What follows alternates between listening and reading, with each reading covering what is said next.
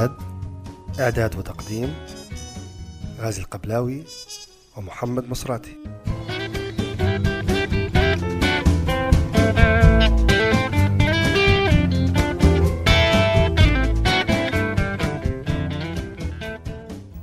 مرحبا بكم في هذه الحلقة الجديدة من بودكاست امتداد.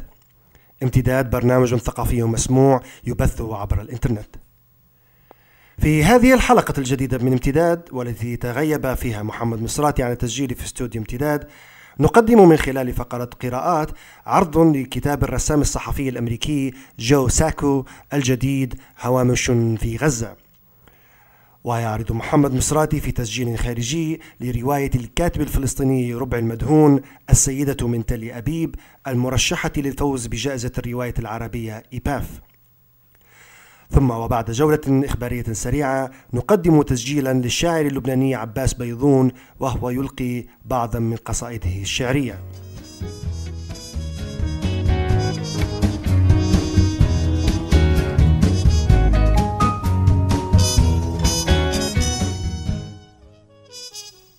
جوساكو يعود إلينا بهوامشه عن غزة.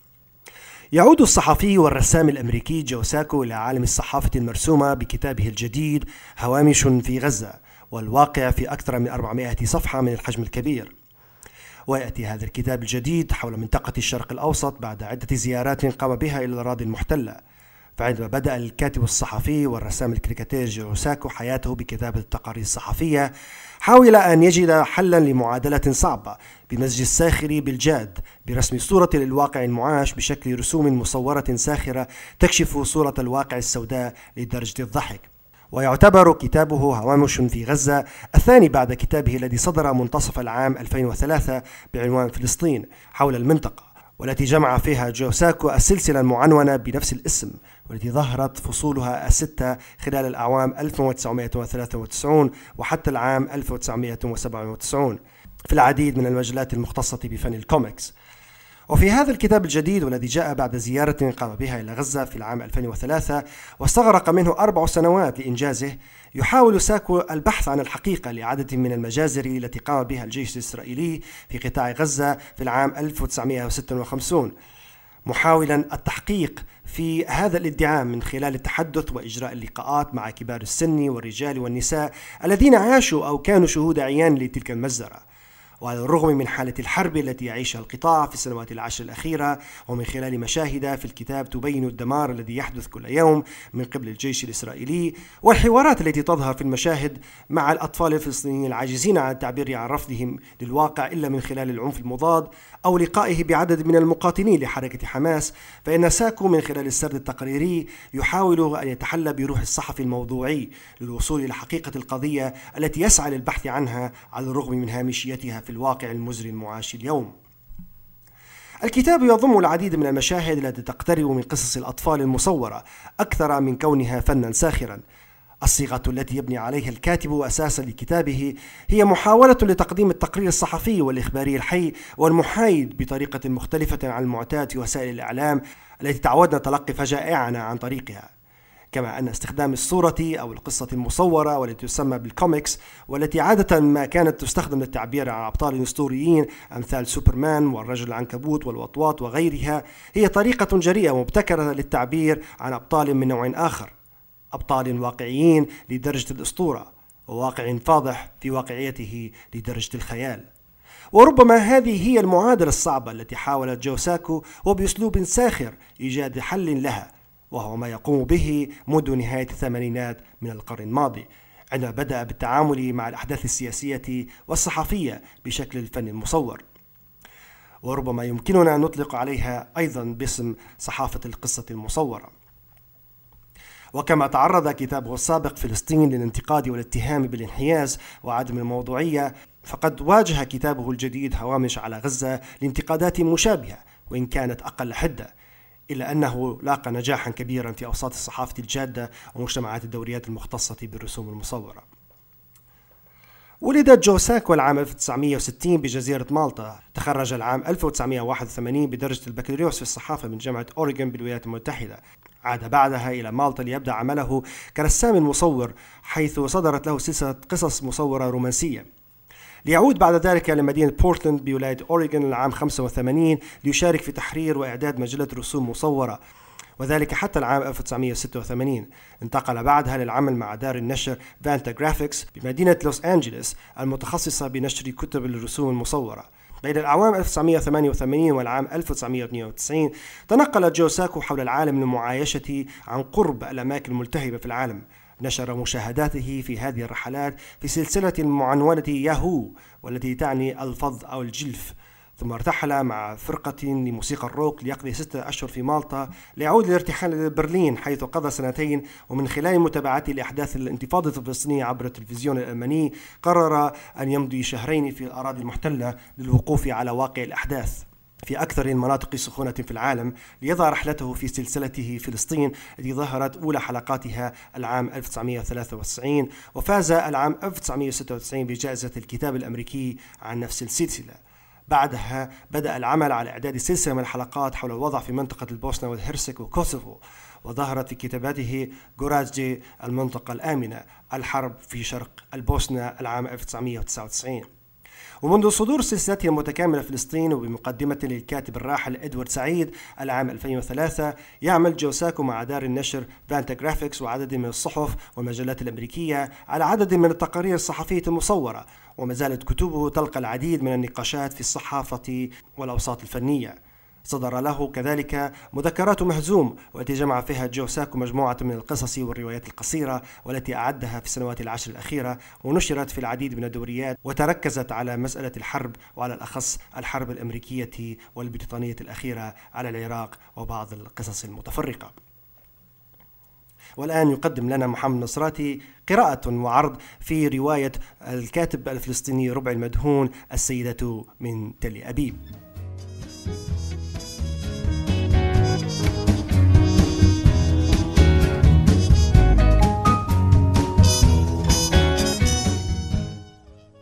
رواية السيدة من تل أبيب واحدة من الروايات العربية التي ستكون ملخص الوجع الفلسطيني والغربة والمنفى. إنها رواية تتحدث عن الحب والوطن والموت.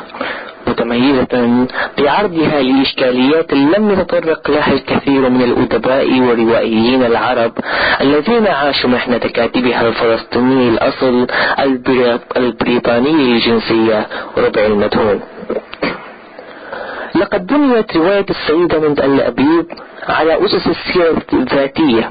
منها غوص تجريدي في ماهية البحث عن الذكريات. وفيها يتناول الكاتب الفلسطيني مشاهدا في صميم الذاكرة لتتحول إلى أساس اللعبة الروائية والحكائية. تبدأ الرواية بجملة غدا صباحا يصل وليد تهمان إلى قطاع غزة. لا تصدق أمه الخبر تعتبره إشاعة خرافة مثل عودة الفلسطينيين إلى ديارهم. ثم ينطلق السرد بمشهد رجل فلسطيني يدعى علي اللبشاتي خرج, خرج من غزة مع آلاف الطلاب المهاجرين إلى مصر لغرض الدراسة. وقبيل خروجه يعد حبيبته ابنة الجيران بالزواج منها عندما يعود إلى القطاع. وفي أثناء دراسة البطل خارج قطاع غزة تدعو حرب الأيام الستة في العام 1967 مما يمنع الطالب وزملائه الكثر للعودة إلى ذويهم فتتلاشى الأحلام والوعود وتزوج الحبيبة من ابنة عمها بينما يتزوج البطل عادل لبشاتي من زميلته الألمانية. إلا أن العلاقة بين البطل وزوجته تظل في تقاطب واضطراب مما يسارع في انتهائها بطلاق الطرفين. وبعد 38 عاما يقضيها في ذكريات الوطن والسعي وراء لقمة العيش يصل إليه في غفلة من أمره نبأ مقتل زوجة معشوقته القديمة على يدي قناص إسرائيلي. فيستعيد عادل لبشاتي أحلام فترة المراهقة ويأخذ, ويأخذ ذاته متجها إلى غزة.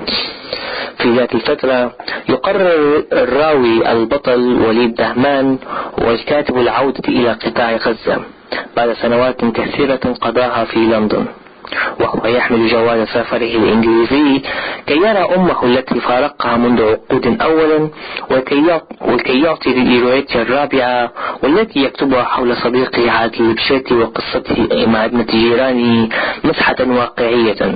فكان عليه النزول إلى غزة كي, كي يعايش الأحداث الأخيرة. وفي الطائرة يتعرف على ممثلة إسرائيلية تدعى دانا أهوفا يقضي الراوي برفقتها وقتا طيبا في الحديث والمداعبة ومن ثم تحكي له عن علاقاتها والتي من بينها علاقة جمعتها بابن زعيم عربي مشهور. فتبدأ من تلك النقطة رحلة عادل والراوي ودانا إلى تفاصيل النص. تنقسم الرواية إلى ثلاث شخصيات كما ذكرنا. كل منها تعبر عن حالة وقلق وتتحكم بإطار تسلسل النص. هناك كما أشرنا البطل الرئيسي الكاتب وليد دهمان. وهناك أيضا عادل البشاتي المهاجر لألمانيا والمر بعلاقة زواج فاشلة مع زوجته الألمانية بسبب اختلاف العادات والتقاليد والثقافة. وهناك أيضا دانا دانا أهوفا الممثلة الإسرائيلية والتي تحمل من أحد عشاقها دون أن تعرف من هو أبو هذا الذي في أحشائها في شخصية دانا أهوفا في النص تعبر عن اليسار الإسرائيلي ومناهضته للعدوان على الفلسطينيين. وكما يعبر الراوي وليد في القسم الخاص بممثلة الإسرائيلية والذي وضع له عنوان طولان لبيت واحد فإنه عن طريق هذه الشخصية استطاع بشكل أو بآخر التوغل في الشخصية الإسرائيلية من جهة وقضية الصراع الفلسطيني الإسرائيلي من جهة أخرى وبعين شبه محايدة في الكثير من التفاصيل. بينما في شخصية البطل الرائي وليد دهمان فهناك أزمة الهوية وأزمة الوطن وماهية المنفى إذ أن الراوي عند مقابلته لأمه وعودته إلى مسقط رأسه تنفجر في أسرته سؤال الذاكرة والحنين لها حيث يصبح المنفى أو الوطن البديل واقعا ويصير الوطن افتراضا وهذه نظرة وحده المهاجر أو المنفي يدركها ويمر بها. وقد استطاع الروائي أن يجسدها ويعبر عنها بامتياز في روايته. لقد كسر وجه المدهون في روايته السرد الذي يتناول الصراع الفلسطيني الإسرائيلي. لقد استطاع أن يخلق رواية شديدة رواية فلسطينية جديدة في مضمونها وطرق التعامل معها ومع شخصياتها. أستطاع أن يعبر ربع المدهون عن الطرف الآخر الإسرائيلي بعين أخرى لا يكتبها الروائيين الفلسطينيين العرب في رواياتهم. ورغم أن الكثير من النقاد عبروا عن هذه الرواية على أنها تركب على أكتاف روايات تتناول نفس القضية كرواية باب الشمس لإلياس وعائد إلى حيفا لغسان كنفاني وأرض الينبوس لإلياس فركوه وغيرها من تلك الروايات المبنية على على طرف واحد إلا أن الكثير من النقاد أيضا عبروا عن رفضهم للرواية على أنها بعنوانها وجوهرها فكرة مرفوضة النقاش في ظل في ظل المذابح الإسرائيلية على فلسطيني قطاع غزة. ففي الرواية يقول ربع المدهون الفلسطينيين والإسرائيليين أنهم يتشاركون أرضا واحدة سواء أحبوا ذلك أم رفضوا. وعليه فإن السلام وحده هو القابل لإنهاء هذه الحرب والتعايش في ظل دولة, دولة واحدة. تشعب الرواية بتفاصيلها وشخصياتها الثلاثة حتى صارت ثلاثة روايات في واحدة. إنها رواية الحب والفراق والمنفى والوطن والموت والسياسة والفن والفضائح وفي نهايتها يقسم كاتبها ظهرها بحيث يذبح السرد ويضع أشلاءه على نقطة عشوائية تزرع ذاك الخوف والتوتر في داخل القارئ. فدانا أهوبة تتصل بالراوي وتقول له بأنها جاءت إلى لندن وتود مقابلته في أقرب وقت كي تخبره عن بعض الأسرار. فينتفض الراوي من كرسيه في مقر عمله ويحمل نفسه إلى حيث اتفقا أن يلتقيا. وهنا يشد الراوي القارئ خاصة في حكاية ابن الزعيم العربي المشهور إلا أن الراوي يختفي في ظروف غامضة حين جاءت آخر جملة في الرواية. وليد بحمان ودنا أهوفا لم يلتقيا ذاك المساء. في النهاية يجب بنا التحدث عن الأسلوب الروائي في روايته. فالأسلوب جاء بأسلوب عربي أعجمي. استطاع الكاتب من كثرة اطلاعاته باللغة العربية واللغات الأوروبية والكتب المترجمة إلى العربية أن يخلق ذاك الأسلوب الذي يكتب به الكتاب الأوروبيين الفرنسيين في الستينات والسبعينات. ولكن بطريقة أخرى تعبر عن قدرة رفيعة وخصوصية في معرفة الكاتب لأسلوبه وكذلك رشحت الرواية إلى القائمة القصيرة في الجائزة العالمية للرواية العربية لعام 2010 وقد رشحها الكثيرون للفوز كما أن الروائي ربع المدهون كان قد كتب بضع روايات من قبل هذه الرواية ويعل الروائي سوى ذلك أن العمل الصحفي والبحثي والأكاديمي يسرق منه جل وقته وهذا ما جعل كتبه الصوتية السابقة ليست محل اهتمام. رواية السيدة من تل أبيب والصادرة في مايو 2009 عن المؤسسة العربية للدراسات والنشر ببيروت وعمان هي رواية الأجدر للتعارف والسلام وهي تحمل نبوءة قد تتحقق يوما.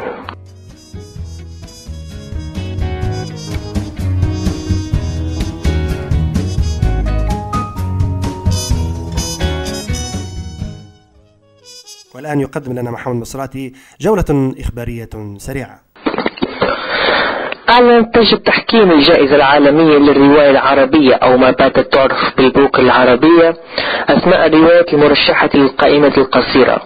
وقد وقع الاختيار على ست روايات عربية وهي عندما تشيخ الذئاب للأردني جمال ناجي ترمي بشرر للروائي السعودي عبد الخال يوم غائم في البر الغربي للمصري محمد منسي قنديل وراء الفردوس للمصرية منصورة عز الدين وأخيرا السيئة من تل أبيب للفلسطيني ربع المتون. وقد أذيعت أيضا أسماء الأعضاء في لجنة التحكيم وهم طالب الرفاعي روائي وقاص قويتي والتونسية رجاء بن سلامة أستاذ محاضرة في كلية الآداب والفنون والعماني سيف الرحبي شاعر وكاتب شيرين أبو النجا أستاذ, أستاذ الأدب الإنجليزي ومقارن في جامعة القاهرة من مصر. وفريدريك لاجرانج باحث أكاديمي ومترجم ومدير قسم الدراسات العربية والعبرية في جامعة السوربون من فرنسا. عن دار الفرجاني صدرت الطبعة الثالثة من رواية التابوت للكاتب الليبي عبد الله الغزال. والرواية الواقعة في 300 صفحة من الحجم المتوسط تتحدث عن تجربة الكاتب في حرب تشاد يتداخل فيها الواقع بشخصيات محسنة وأحداث تراجيدية. وقد فازت رواية التابوت بجائزة الشارقة للإبداع العربي في العام 2003 وتناولها النقاد بحفاوة واعتبروا أنها من أهم الروايات التي تتناول حقبة حرب تشاد. كما أنها رواية متماسكة الأحداث واستطاع كاتبها بجدارة أن يدخل في أعماق النفس ويصفها بوضوح.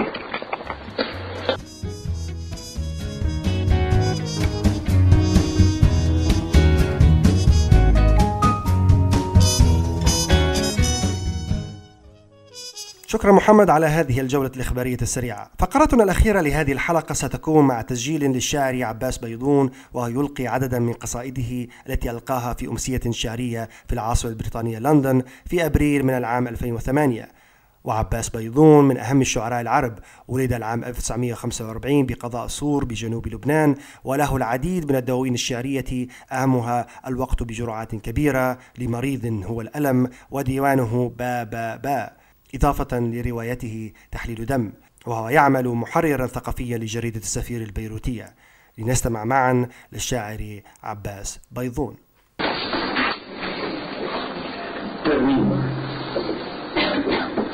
الجلوس الجلوس في الحديقة عند عمر يشبه عمله كرفاء حين يضع إصبعه المزق ويبدأ برتق الثوب. يشعر أنه يضع يده على قلبه ويسمع من بعيد الرعب والنبضة القاتلة. يضعها في جرح صدره ليتحسس الألم المتجمد يسمع أيضا الفكرة التي ولدت برأسين والأجنة المشوهة للذاكرة. يقول العطب يوجد أيضا كاملا. يقول الأمر يبدأ دائما من الحياة التي تغلبنا. إنها الصحة التي تقتل الدم الذي يثبت الكراهية الشدة التي تقسم الرغبة الجلوس في الحديقة عند عمر يشبه عمله كرفاء إنه أيضا وجع وركه الجلاتين ممزق ولا يستطيع أن يصلحه. يفكر الأشجار تصلح نفسها؟ إنها معامل ترميم هائلة الكائنات التي تحت مقعده تتجامع إنها تصنع تقريبا الخيط الذي ترتق به حياتها. مع ذلك يترقع البشر بجلودهم وهناك كائنات. لا تجد الخيط اللازم لبقائها. لا يعرف ماذا يتوالد في الأشجار؟ لكنه مدهوش بالسرعة التي تتوالد بها الأشياء في رأسه. كان يطبق حذاءه بالتأكيد. على حيز زمني لا يستطيع أن يهرب وأمنية مقلوبة. ثمة أفكار غير مكتملة تولد كإكسسوارات ولا يعرف كيف ينفذ بها أفكارا منازعة. ولا ماذا يفعل حين تنقطع الأفكار فجأة. الأمر يبدأ حين تتحول الفكرة جرحا أو حين لا نستطيع أن نلتقى جرحا في الذاكرة الثقب الذي يهدي جرحا إلهيا لن يجد ما يغلبه لن يجد ما يملأه بالجلاتين أو بالقسوة. الله حاضر بالتأكيد. لكن الأمر سيكون غريبا حين لا يستطيع عمر أن يعود بالسهولة نفسها إلى حجرته أن يزيل أن يزيل طبعة حذائه والأمنية المتألمة تحته. سيكون أصعب حين تغدو الكلمات أحجارا. والله وحده يستطيع أن يمنع الثقب ستكون الحياة مشغولة حين يتصل ولكن النهار عمل كبير. سيكون الحظ مشغولا حين يتصل ستكون الخطوة تامة ولن يقدر بسهولة على أن يغادر. عمر الرسول سيكمل عمله تحت الجدار في الثقب الكبير الذي أحدثه الوقت وربما أحدثه الله في الحقيقة.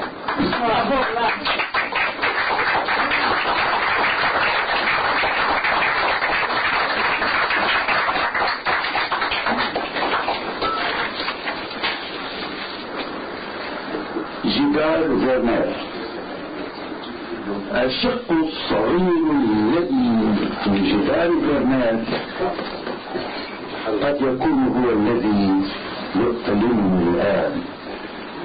إذ نهمل أنفسنا كثيرا بهذه الشؤون أقول ذلك يبدأ من طيش يعاشر وسواسا دون أن يقلم أظافره أن ترى فاصلة وتقول إنها لن تغدو واوا مؤلمة تظن أن الحجر لا يؤسس جدرانا وأنك لفرط الحديث مع العابرات لن تجد حياتك ذات يوم على السلم. الشق الصغير الذي اختفى من جدار زمان قد يكون كاذبا. إذ الألم مجرد توقيع ونحن نتكلم بعد انتهاء تاريخه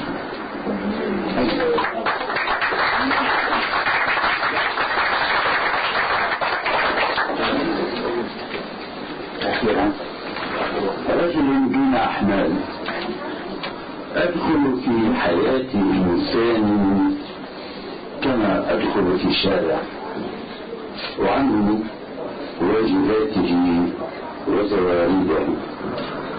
حين أخرج أتركه طويلا مظلما خوفا. كهؤلاء الآباء الذين يرقبونني دائما بعد دون أن يهرعوا ليعجلوا ولادتي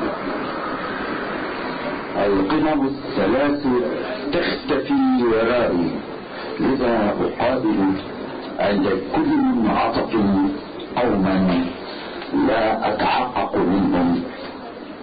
وحين أشعر أن عصفورا مرق إلى الناحية الثانية أحذر أن هذا نادر الحصول في هذه المنطقة الخالية من الريح إنهم موتى غالبا لكنهم يستطيعون أن يبتكروا لي. أنا الذي وعد فقط بأن يعيش. ألتقط ذكريات وأحلاما أعيد حثها في الأرض الباردة التي أقطنها بخوفي. أعيش على الينابيع المقطورة وحول الماء الذي اصفر منذ ولادتي منذ اختفت حياتي في هذا المكان وأنا أتتبع علامات الصيادين. أصادف أغرابا وأنتقل في الغبش الذي يلي حياتهم. لا أفعل ذلك كمزور لكن بخيانة رجل واحد قد يكفون عن الركض في الخوف الذي يلي حياتهم. قد تتحرك الأبواب الداخلية للبحر لأن رجلا عاش بالكاد يصل دون أحمال ليولد بينهم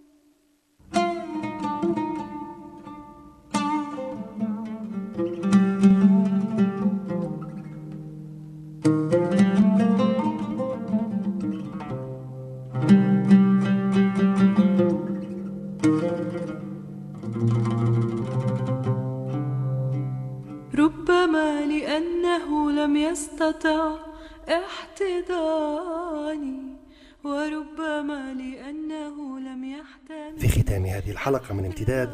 نرجو أن تلقى آراءكم وتعليقاتكم عبر مدونة امتداد امتداد blog dot com كما نرجو أن تكون قد نالت استحسانكم ورضاكم.